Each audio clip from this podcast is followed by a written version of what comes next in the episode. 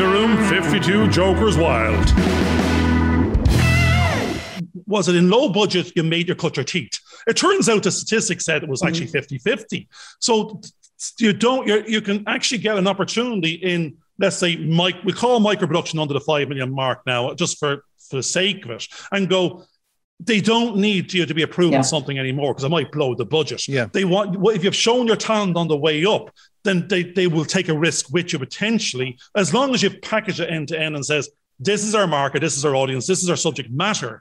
The great thing is you've seen I, I've seen a bunch of women come up now from watching the Facebook, watching just just the various film Facebook groups, and you can see them. There's a Mo O'Connell's, a Roisin Carney's. Mm-hmm. They're there. They've cut their teeth. They've got their shorts. They won a couple of awards. But the jump now from the short budget, I'm using a language accountancy going, look, the two Yeah. grand, 10 grand, 50 grand, something. You're jumping from a 50 grand to a 500,000. And based on the Netflix and Amazon block, you a seven cent return of view, you need to be delivering a 10 million viewer audience to get back your one Yeah. million something yeah, just that's to break difficult. even. That's difficult in Ireland, particularly for some of the, the more sort of uh, the less commercial kind of subject of. But I think it's it's multifaceted. So I think what you were saying, Garvin, that you know the big companies, the big producers tend to go with what they know. So they know that these guys are going to be successful. They know they're producing a script that will make money, that will be good box office. So they have to start looking wider because those women are out there. You know, those women writers who've got this, the screenplay in the drawer, those women directors and producers are there. Some of them are in television, some are in animation, some are making short films, some are making low budget features. They have to go out there, they have to talk to Screen Ireland, to women in film and television, women in Hollywood, all of those groups and say, tell us where these women are. We want to find them and we want to give them opportunities. if you join the dots, it's just indie production for the moment in Ireland. Yeah. And that Yeah. group is very, very focused with a bunch of players about to break out with their mm-hmm. because their talent is there. They Yeah. just need the audience. I- If Yeah. that makes sense. And the audience is there as well. You know, And the au- especially it's a now with connected, the to streamers. connect the two. Mm, especially Yeah. now with the streamers coming in. I mean, RTÉ is always very difficult to break into, and, and it's a whole beast. But I, I it is- wonder if the is a lot streamers are really an opportunity that people Yeah. b- believe Yes. because I Um, do think is- that they've they've opened up uh, an avenue, but I wonder if they're closing it in because we talked uh, about Amazon, uh, which I put something in about 10, 12 years ago, and I know Yeah. CJ had said he'd done the same thing, and it seemed to open up opportunities that we we're all hoping to to avail of, and then very very quickly it just went the other way. Yes. and and we can see now one of the things that I've noticed in the stories that I've been hearing from everybody this this last week, which is actually reassuring in one sense, but it's also not in another, is that what you guys are doing this year, we did 20 years ago, exactly the same thing. So in, in 20 years ago, uh, a group of us in Belfast were writing short scripts. Uh, we, we actually wrote 14 scripts altogether. Uh, we produced around about 12 of those. Actually, we produced 14 scripts. There are other ones that were going on in, in, in the background. Uh, we became known as the Premier Rejects because uh, Northern Ireland Screen would reject us all the time in their Premier scheme. And we were saying, you have to get your movie into this scheme and get rejected. Then we'll go and make it and kind of go, nah. and that's what we did. Uh, and the daft thing is, is that I have one of my little films is in their archive, which they didn't support or have anything to do with. And they were kind of reflecting on what we did. And we ended up setting up all these film festivals. Now, people have managed to go on and do stuff, but there is, it is a lot of heart, you know, that energy that you guys are now showing was being Mm. shown at that particular point in time. The key is how to keep it going for the next 20 years. Mm, yeah, I, and I, I find that a lot. Um, I've been screenwriting for three years now, um, and I find that a lot. I find that exactly. So, so people have one or two, you know, successes, and then the energy just kind of goes. Yeah. Yeah. And so, and and ninety percent of of you know all directors who make one big feature never make a second one, and that's really really sad. And it's really really sad. She's pointing Um, at you, and- George, there now. That's, that's I not know, directed at I me know, at all. and it, it is true. It's And true is, because I and so spent 14 to- years on my second feature film at the moment. exactly and so it is it is quite sad especially in the indie community and especially in the kind of smaller realm that we all operate in um it is quite disheartening to see that so many so many writers so many directors so many producers do one big thing and that eats up their entire energy and then that's done but Yeah. the great advantage you have as a writer is especially if you don't write and direct which is what i don't i don't direct um, is that you don't have to limit yourself to just the one project you can have as Yeah. many irons in the uh, in the fire as you can possibly kind of fit in there My wife has invested in a toolbox. I don't have one. I've got masking tape. I'm Homer Simpson. If masking tape does not solve the problem, you're talking to the wrong person. Because I couldn't even do it if I wanted it because I don't have a screwdriver and I don't have the tools. It's a job to some, it's pleasure to others. It's work. And I don't want that work. Laurie, get back in the game. No! You got me. You cannot wait. You got me on the gender bias thing because I was thinking about that. And you know what? There you go. We got the, we got the hook. We got Yes, the we do. And I think the thing is, whether it's space aviation or it's engineering as a subject or it's even being a mechanic, I think for so long, let's face it, guys, you've had, you know, you've had the glass ceiling and you've kind Monopoly. of sat on it for so long. And now we're just trying to say, you know what? We don't longer just want to look at the glass ceiling. We want to smash the glass ceiling and actually have ownership of this. Because let's face it, let's be honest, when it comes to the smaller, intricate parts, and unfortunately for you, I'm one of those women whose father said to me, before you own a car, you need to know what a car can do. So he opened up the front of the car, the hood of the car, and had me look at it. Because he said, there's no point taking the car to the mechanic when you don't know where the water is, you don't know where the oil is, and you don't know where the basic things are. You don't even know what a head gasket is, let alone what all of Oh, those yeah, things. that's a terrible word. That's a curse word. You hear the word head gasket and you just know it's ka-ching, ka-ching. The word I'm going to use is head gasket. And that means two grand, grand plus grand, five grand, keep going. Your, the figure I'm going to come up with is worth more than the car. absolutely agree with that. And then here's the part that I don't like. So you show up to the mechanics and you're a woman, right? And you show up and you say, well, the light is going off. It's on the dashboard, like you so rightfully said. And what happens? All I want you to do is tell me about the light. But what happens is the mechanic, most men, especially when you're a woman, just keep the price going up. So we go from just the light that you need to figure out, give me a diagnostic, to my wheel alignment is off, to now you've got something mm-hmm. wrong with your drive shaft. Next is let's have a look at your transmission and gearbox. I just showed up for the light. You've just now mentioned if if you don't know the knowledge, that's when they can keep putting the price up. And it's the same with solicitors. We were always taught you need to know your game. You need to know what it is legally that's going on so that when the solicitor comes to talk to you, you actually probably know more than they do. And they're just a cog in the wheel as well. They will go and talk about all sorts of things and blind you with their type of science. But if you have knowledge about what it is that you're going to talk about, then they're defenseless as well. And I've known this with other people who have tried to give me massive, great big bills for something. And I went, hang on a second. I've researched the job. I know it doesn't cost anywhere near that. You've just doubled the price and you want me to pay for something that uh, I'm not prepared to pay for. So it's about these perceptions of things that are, are going on. I also want to kind of return to something because I know I've gone to speak to people with my wife. The person's actually called my wife and asked her to go along to talk, and I've gone with her. And quite often it's been a man. So I'm nearly six foot, my wife's five foot, and the fellow be somewhere in the middle. He starts talking to me. And I've actually said a few times, my wife's the one that called you. You need to be talking to her, not me, just because I'm standing there. I'm not the customer. My wife is, and she's intelligent enough to know exactly what you're talking about. Give her the respect she deserves because she's the one that's the client.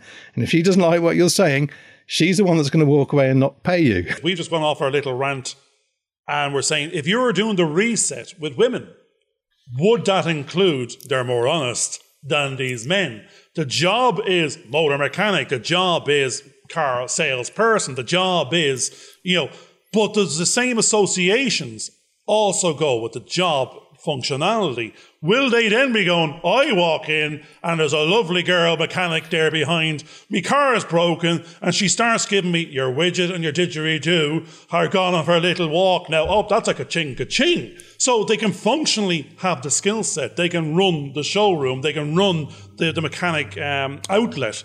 But are they going to then take on the rest of the guys of, you know, you wear the suit of the job that's there, or is it going to be a nicer flowers and cappuccinos in the corner, welcome you in and go, here's the price list, and it's all much more, we won't screw you. Well, look, to be honest, I think right now when we look at what's happened, especially with COVID, right? we went from all the liberty in the world to restrictions that were absolutely out of everyone's control. And now we're in that mad frenzy of survival. And this is financial survival. So every like, you know, like George so rightfully said, you have to have that decision that you make whenever you're doing business. Is it that you love what you do and you're charging a fair price? Because let's be honest, there's some things we've all paid for. And then six weeks down the line, you see the same thing and it costs nothing close to what you paid for. I mean, classic yeah. example is game consoles. Anybody who has kids who have game consoles, if you purchase them, let's say Black Friday, by the time you get to Boxing Day, by the time you get to New Year's Day and post New Year's Day, you could kick yourself for how much you paid before it was Christmas for purchasing all those things. But could you tell a 10 year old, I'm sorry, daddy was waiting for the price to be just right for me to buy it for you and they expect to open it on Christmas morning? No, of course not. So there's all these things associated with what am I going to charge? What am I going to get for it? But I think the thing for me that gets me is do you do what you do because you actually love it, enjoy it? And when you price things, you're pricing them not out of this necessity of survival, but make your margins. Absolutely understand that. Make your profits. Totally agree with that. But when it's to the extreme, I have a problem with that because at the end of the day, how do you sleep at night and what sort of conscience do you have? Yep. Well, you don't have one anymore. You know, I don't get that. Do you have a a, a map a, a, of where you hope to get to over the next? You're nearly five, talking business planning 101 there, George. Your mission know, statement, your five-year plan. What's the five-year plan in two Or does that matter? Yeah. Or does that matter? That's the or you're thing. happy to be living in the now. Yeah.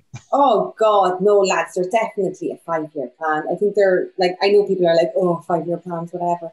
But um, no, there's always uh, a five-year plan. So five year, 2018, we set one and like what we knew that we really wanted to do and what we wanted to spend our money on um, was their best equipment, their best cameras, their best sound gear, um, and their best people to help us kind of along our journey. So exactly freelancers, hiring like Liberty Smith, that producer that I've already mentioned. So so much of my skill set I have learned just through like shadowing her.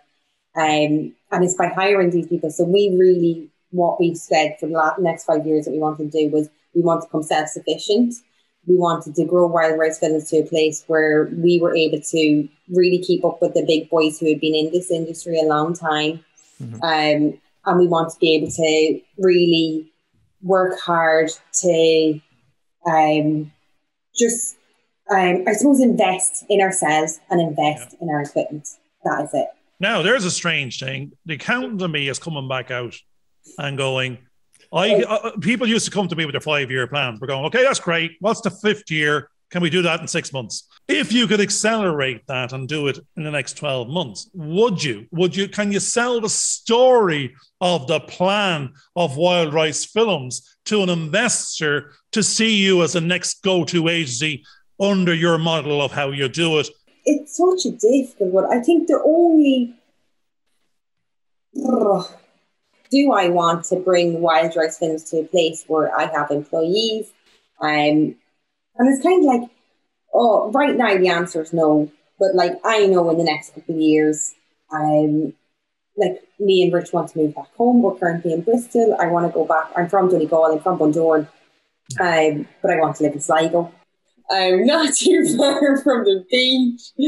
um, you know, like there's some there's, there's some, some good fish and chip shops there. I know I know the fish and chip shops that. there are pretty good. Oh, right, we're going to work on this. We're going to accelerate that yeah, plan. But I yeah. know, like you know, like the work I, doesn't change. Doesn't That's just yeah, the work. work. Yeah, work doesn't change. Well, certainly doesn't change. Um, but like I'm a young woman, there will be a time when I obviously want to start a family, when me and Rich want to start a family and stuff like that. Um, and then is when I would want to like I would want to make sure that we're self sufficient enough that we can replace myself with somebody that we trust. Yeah. Um, and I know how hard I work. We might need two people.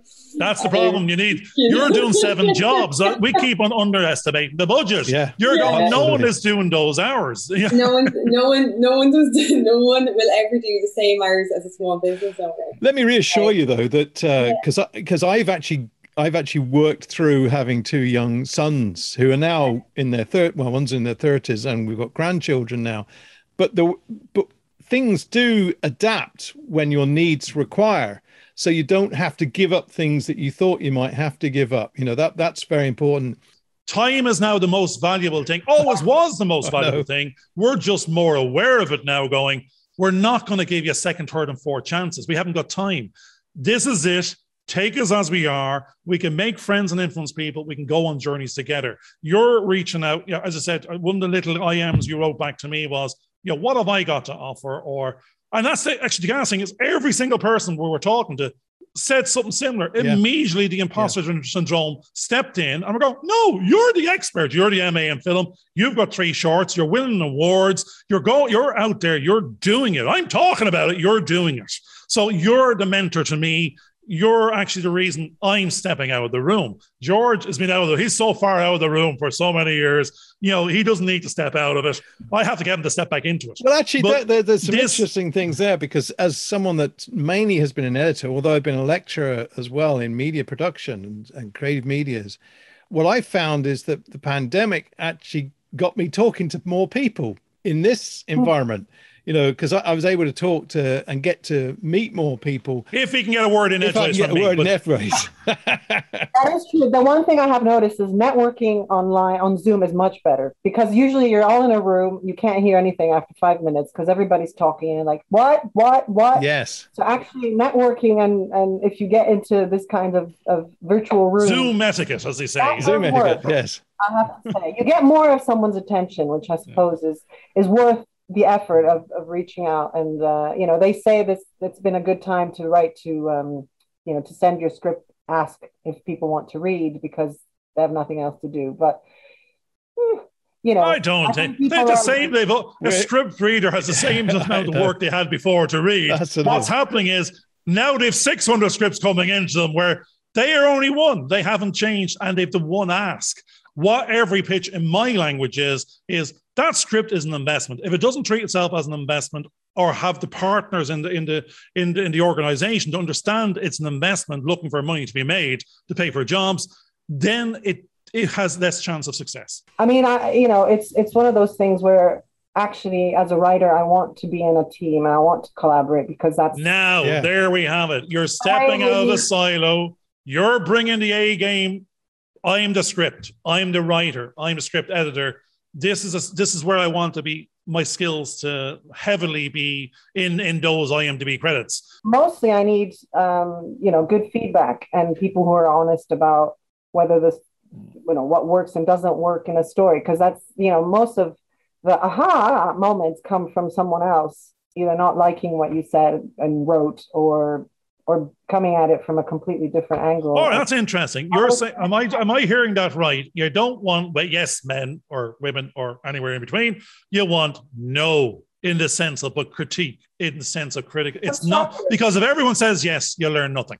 I've learned writing through editing programs together, and that's a collaborative process with a director or a producer or some other people where you're you're you're constantly testing what you're doing and the first thing you have to get used to as an editor is is not to take personal criticism from what's being said because it's not about you.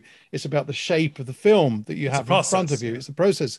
And i think a lot of writers would actually enjoy that process as well. And and that's one of the things i learned in you know on a small scale producing um, and co- well co-producing the two shorts um, you know God, I, I have learned that what I write on the page better be able to be put on screen pretty easily because I, you know. No, I watched your short. I was swiping left and right all over the place there last night. You go, no, very, very um, excellent. I was, um, it got my attention. I liked the humor. I see how it won the little prize and go, and I got you. It was your hello and got you in, I believe, in sense of it was your stepping stone onto the path to then decide to go a little bit deeper and further.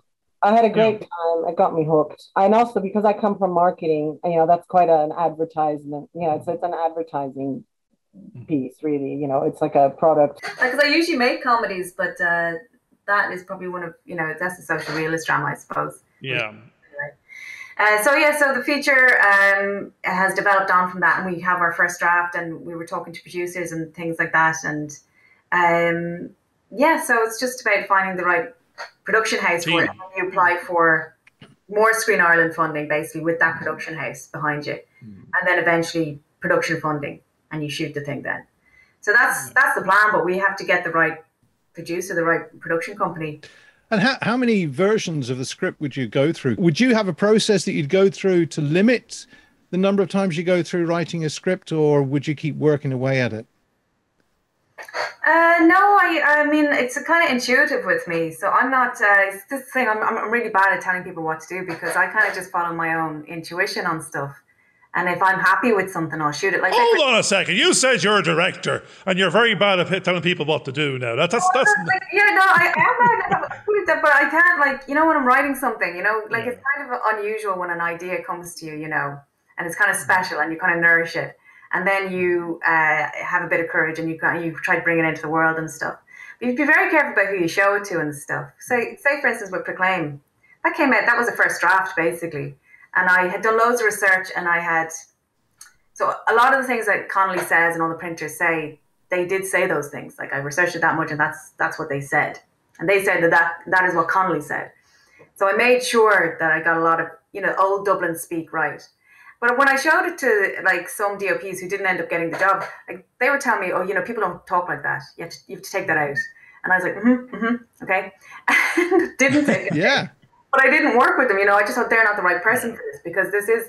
I don't know. I had a strong feeling about it. Are you are you precious, or are you able to let go? Well, I mean, it would depend on what they're asking me to let go. So that's the thing. Like, I mean, if it was something that I just, you know, then that you know, I wouldn't go with them then you know, and That's I'd, it, yeah. I'd back away and I'd find someone else who's, who's right for it. But I mean, if there was something that I could let go, then I would. I mean, I'm not necessarily precious, but I would fight for something that I thought was right, you know. We've heard a lot of people that said that they don't know how to say no, but I think there are times where you just you just say no. I'm not having that. I'm not going in that direction. Yeah, yeah. I mean, it's really hard. It's a it's a pull and tug all the time. You know, like going forward or going back, saying yes, saying no, and it's really I mean, that's why life is hard, you know, because you don't know what is the, you know, are you right or are they right? It's, it's, it's really hard to know sometimes, but uh, really follow your joy, I would say. You know, it's, yeah. it, it, it's your project and you're allowed to make mistakes as well, even if they are right, you know, it doesn't matter. Like, it's, it's still yours. And if you want to go off and make the film and it, you know, it you know there might be imperfections and there's imperfections with every hmm. every film and in the end. Well, that's where the businessman Absolutely. here jumps back in and goes.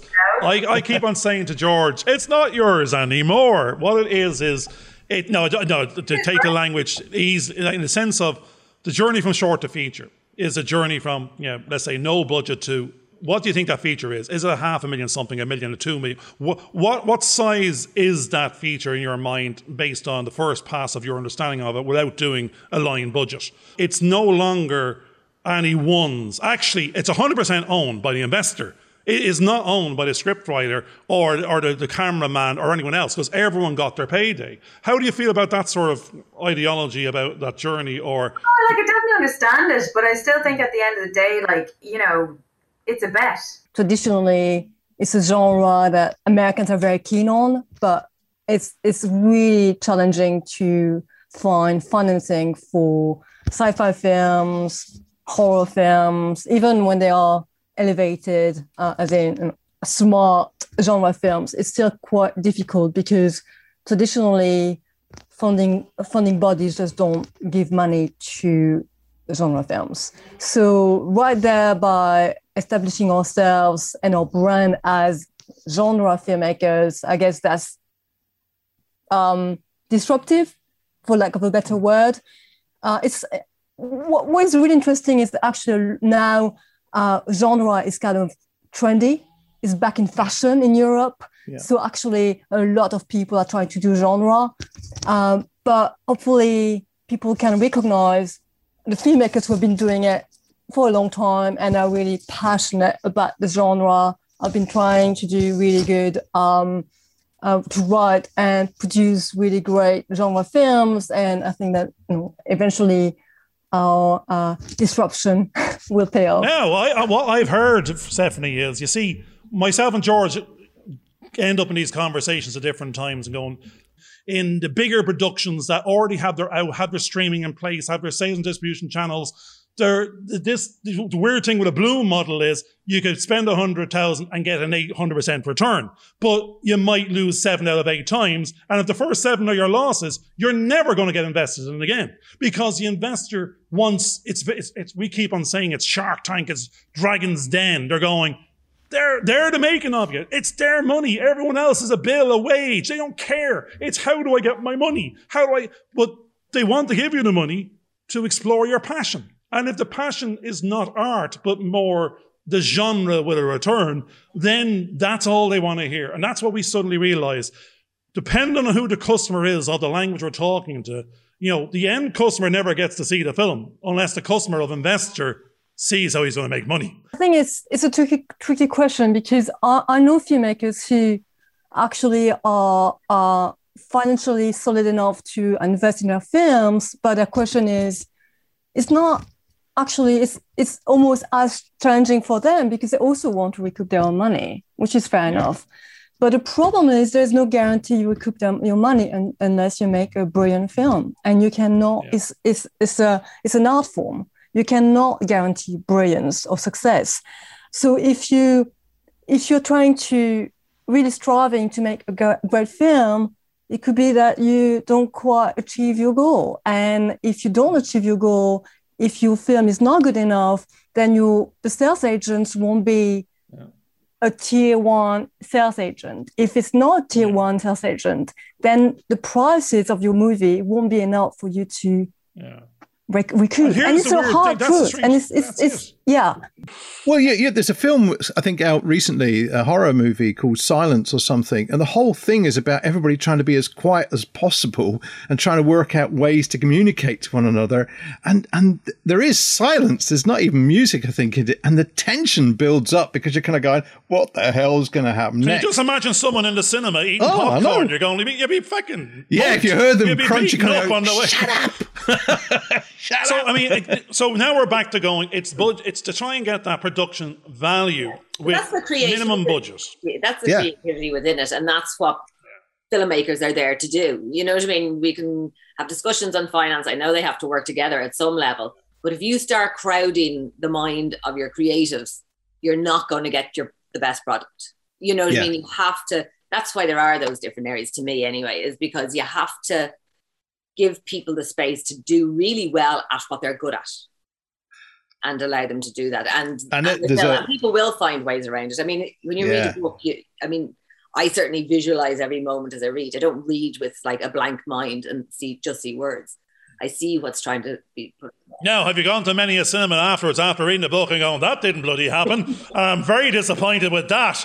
And you go, and I can see where they cut the, with your mind's eye, you're going, well, we know why that wasn't in there. Yeah. No budget. Yeah. But I, I've gone to the pictures, I've gone to the cinema and watched a movie and I've come out and I've got my impressions of what it was. And I listened to a couple of people behind me talking about the movie and I went, that's not the film I've just watched what was the film you just watched? And they have a totally different concept of what they what the last hour and a half was they went through. And I kind of go, whoa, that's fascinating just to sort of explore those sort of ideas. And I think uh, that, you know, I mean, you, you were talking about a, a, short time ago trying to get back to work, and the, we've we've discussed this before, the kind of imposter syndrome. And and over the last few years, I've gone into training to become a counselor and and it's like people watching, and it's it's fascinating just listening to to these people. And one of the things you you you you're in a kind of triad situation where someone's observing uh, another person that's counseling, and the other person is the person being counseled. And I started to experiment with the idea of being one, a character from one of my movies, which happened to be a girl called Aoife, and in another one, an 83 year old man. I'm not even going to comment no, on this one. But the thing there was, but I didn't have to do anything. All I had to do is George, stories. Be aware what no, you're no, doing. No, no, absolutely. but I think that the, the, exploring the way that people think and the way that people interpret and, the, and, and, and playing around with those roles in a very, very simple sort of uh, scenario with three people observing one another is so fascinating because without machines and stuff around you to capture that, you're creating stories or you're seeing stories evolve that can help look at, you know, create tension and all kinds of stuff that was going on. And, and, and as, a, as a, an observer, which is what the audience is, you're suddenly seeing this interaction which becomes so fascinating between two human beings. And that only needs two cameras. yeah. And it, I mean? it, and it feels incredibly tense. And there is this kind of move, and I think it's because they're like, oh, the kids are just watching YouTube and it's all quick, quick, quick, quick, quick, and blah, blah, blah, blah, blah. Yeah. And that's fine. And I totally get it. Mine do. Like they play games, they're doing this, that, and the other. But there's still a lot of kids who are literally watching someone else play a video game for six hours. Do Yes. You know I mean? No, that's Yeah. what I, we've touched on this Yeah. before. Yeah. I want my if they're on it, I want them to be a creator, And- not a But user. they're still, Yeah. Because but if you're just going back- consuming someone else being the well, they're still going back creator. and watching a lot of films that I would have watched as a child because the story is there. They're interesting Yeah. characters and they can relax and watch them. The reason they watch those YouTube, it's a form of meditation, I think, to some extent. Well, Something that was fascinating because I, I watched, I did what you're saying. I actually watched my 32 year old son playing a tank game. No, it was uh, they they landed these soldiers into an island and they had to accomplish something. But he he was in Canada. And I was sitting there with him. He was talking to his mates in, in Ireland and Texas and all sorts, Yeah. and they were all playing.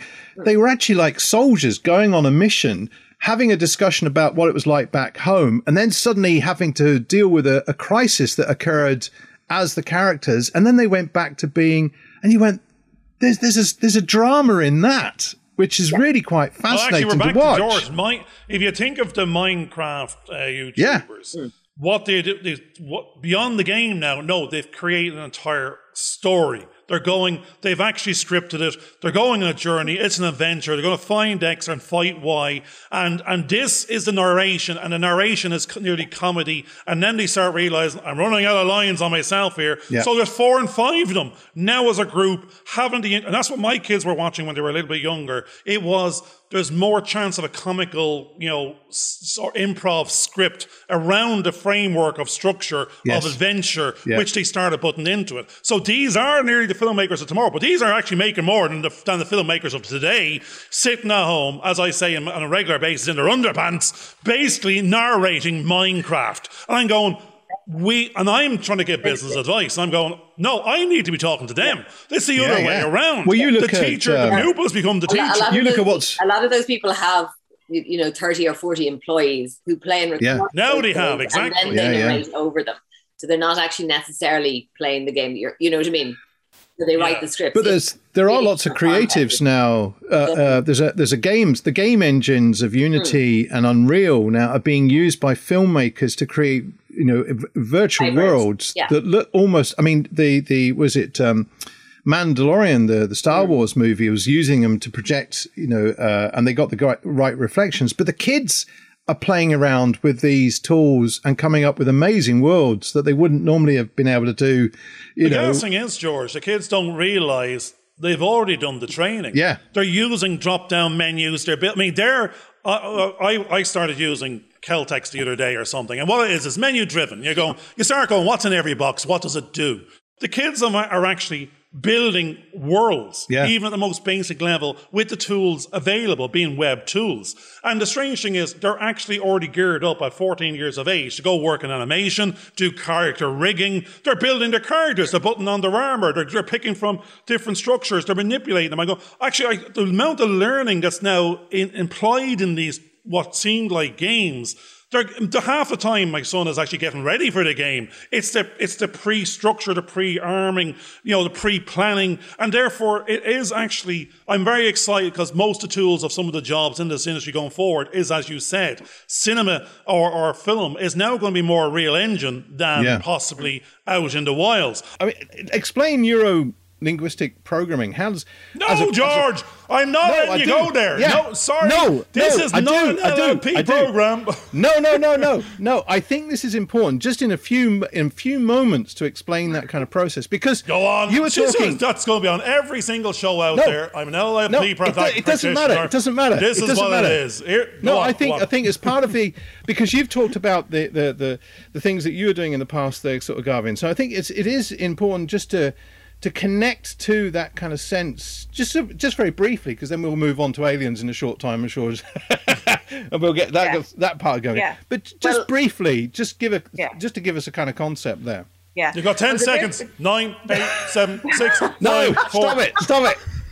She'll hypnotize you and make you think that you're a little fairy in a second or two, and you'll funny. flutter You away think somewhere I know I am. Yes, there's, there's no, no thinking involved there. That's a, that's a given. Go on, sorry. And we're talking about the 19th century concept of a fairy, nothing else, okay? Just in case the audience picks up wrong and thinks we're Yeah. talking about something else. Sorry. There- the the difference between um, what I do and what a lot of NLP practitioners say they do, as as Garvin just said, or another NLP practitioner. I'm not an, an NLP practitioner.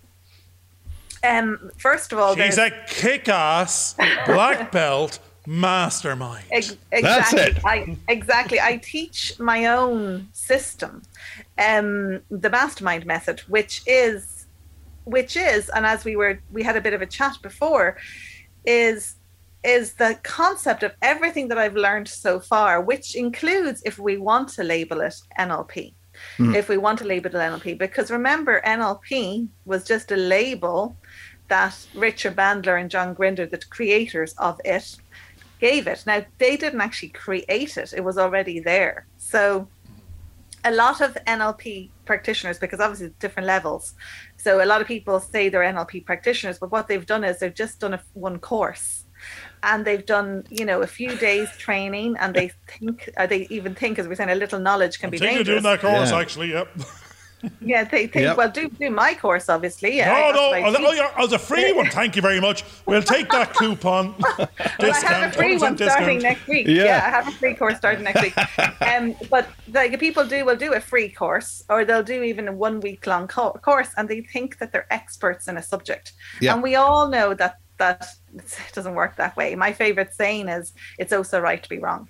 You know, because every time that you prove yourself wrong, you've you know those biases, those Yeah. blind spots, you've expanded your your map. So the way I see NLP is very simply it's it's a universal method they're they are universal principles that have always been there and it is how to influence somebody in the most beneficial way either yourself or Yeah. somebody else in the most effective way now a lot of nlp practitioners what they'll do is and hypnotists by the way they'll learn scripts they will Yeah. learn techniques and they in in my humble opinion they haven't got a clue what they're doing because all they're doing is you know you'd Just say regurgitating. Yeah. they're yeah. regurgitating yeah. they've learned I've got a spot. I've, of- I've the sun is shining. Sorry about this, but the sun is starting. To, and George's going to give out to me. It's starting. to Oh, I on will. here. Garvin, goodness to shine gracious, that here. green screen, if it doesn't I, work, I'm going to get up. You leave you two to it and close the I, window. I Go can't see this, you know. okay Yeah. okay It gives a few what- moments what, to, yeah. what they will do is they will learn um, a script or a technique and they think they understand it but all they've been doing is they've been given the fish they haven't been taught how to fish. So Yes. so i like to do it the opposite way around. I like to teach people show people the principles and then they can make up their own scripts. They can use their own methods once they understand the principles because in my opinion again all the modalities are are have the same principles.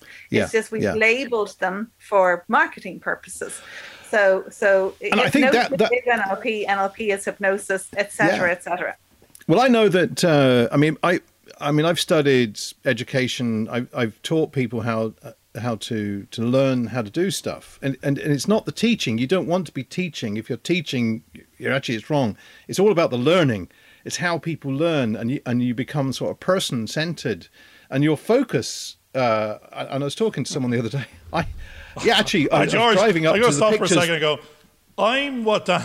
You're the educationist. He's. I'm the educationist, yeah. Of, I don't know how many subjects, right? He's got a master's in this, that, the other. He keeps on telling me. That's the great thing about it. So I know he's read a lot of books and he's actually mastered them all. And he got the sticker to say he is No, no, qualified. no, no, no, that- I'm yeah. no, no, that's fine. I'm the opposite. I'm the one you're talking about. I went and read the introduction chapter to about 25 books. I read the summary at the end, and I, meant, and I actually memorized a couple of acronyms. And I chuck them all in together, just and I.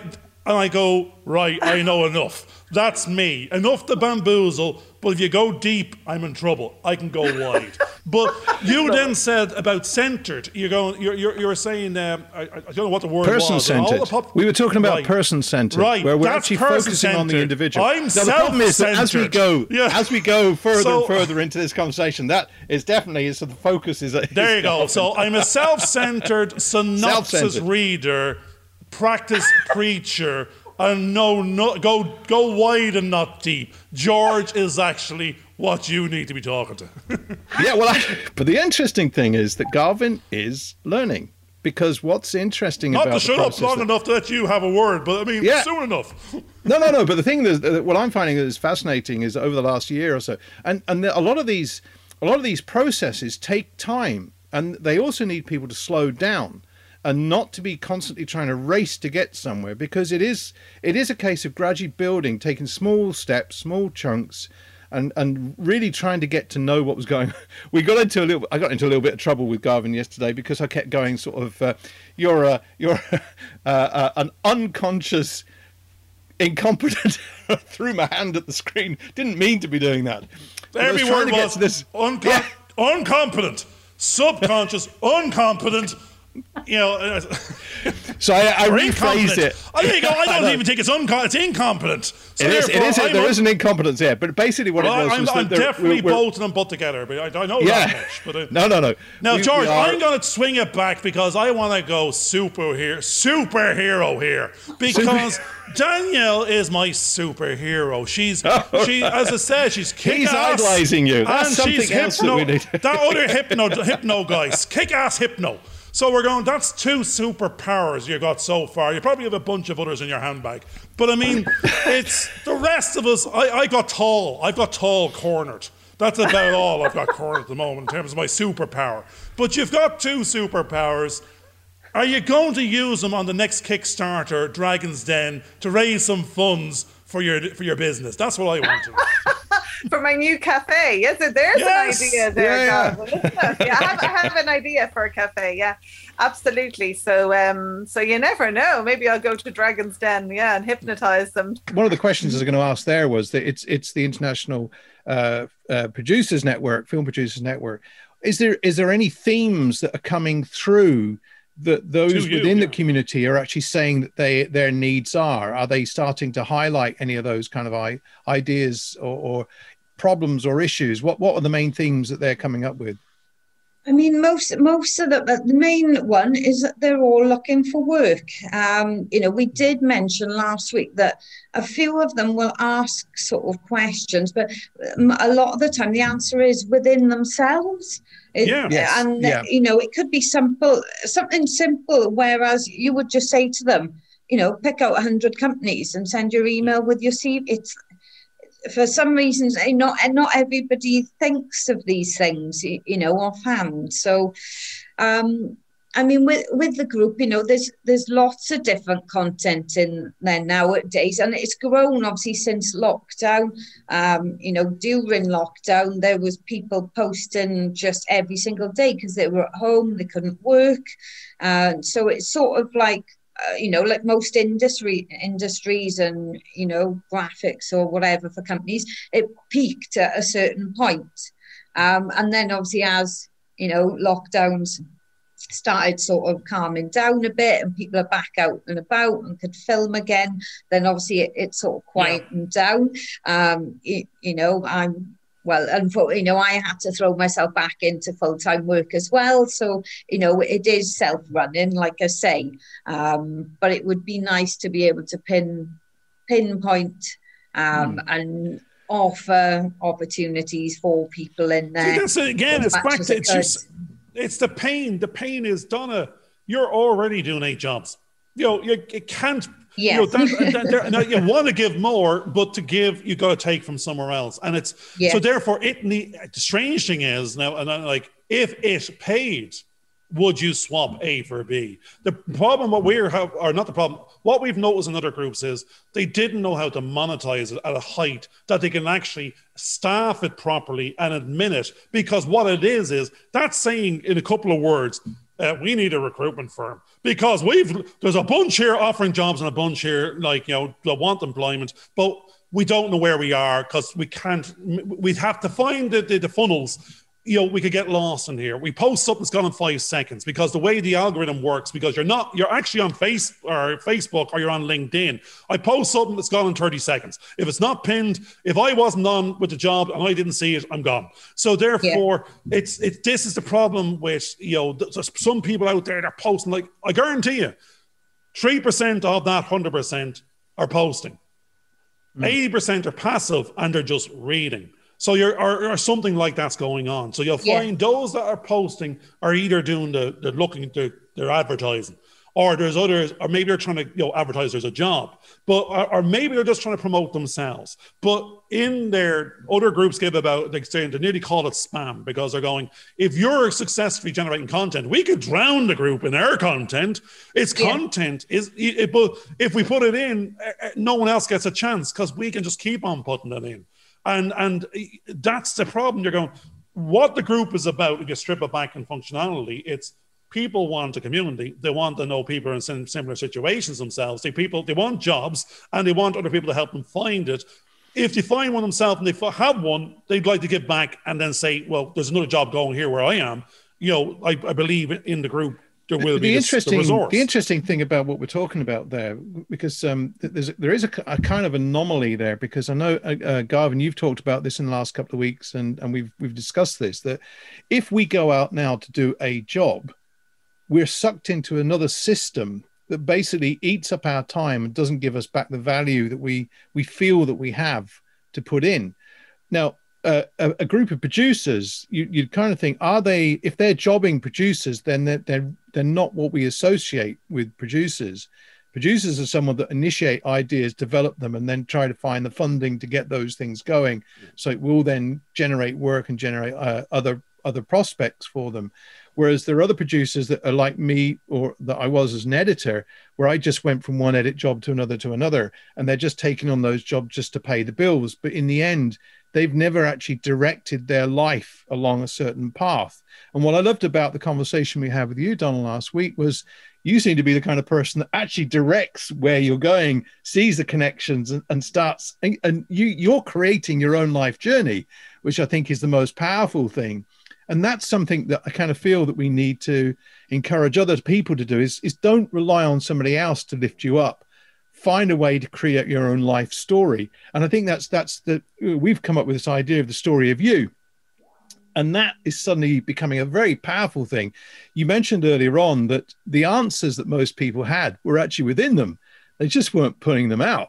And i think that's yeah. what we've got to try and nurture in, in folk is look look within yeah pull pull the answer out of yourself. If you need someone to guide you and talk you through go and you've got a network of people that could share their experiences with you and start to create that bubble that energy where you suddenly realize that you guys can actually collectively create the work that you need to do that will generate an income. Hope you enjoyed this video. Please subscribe and click on the bell for notifications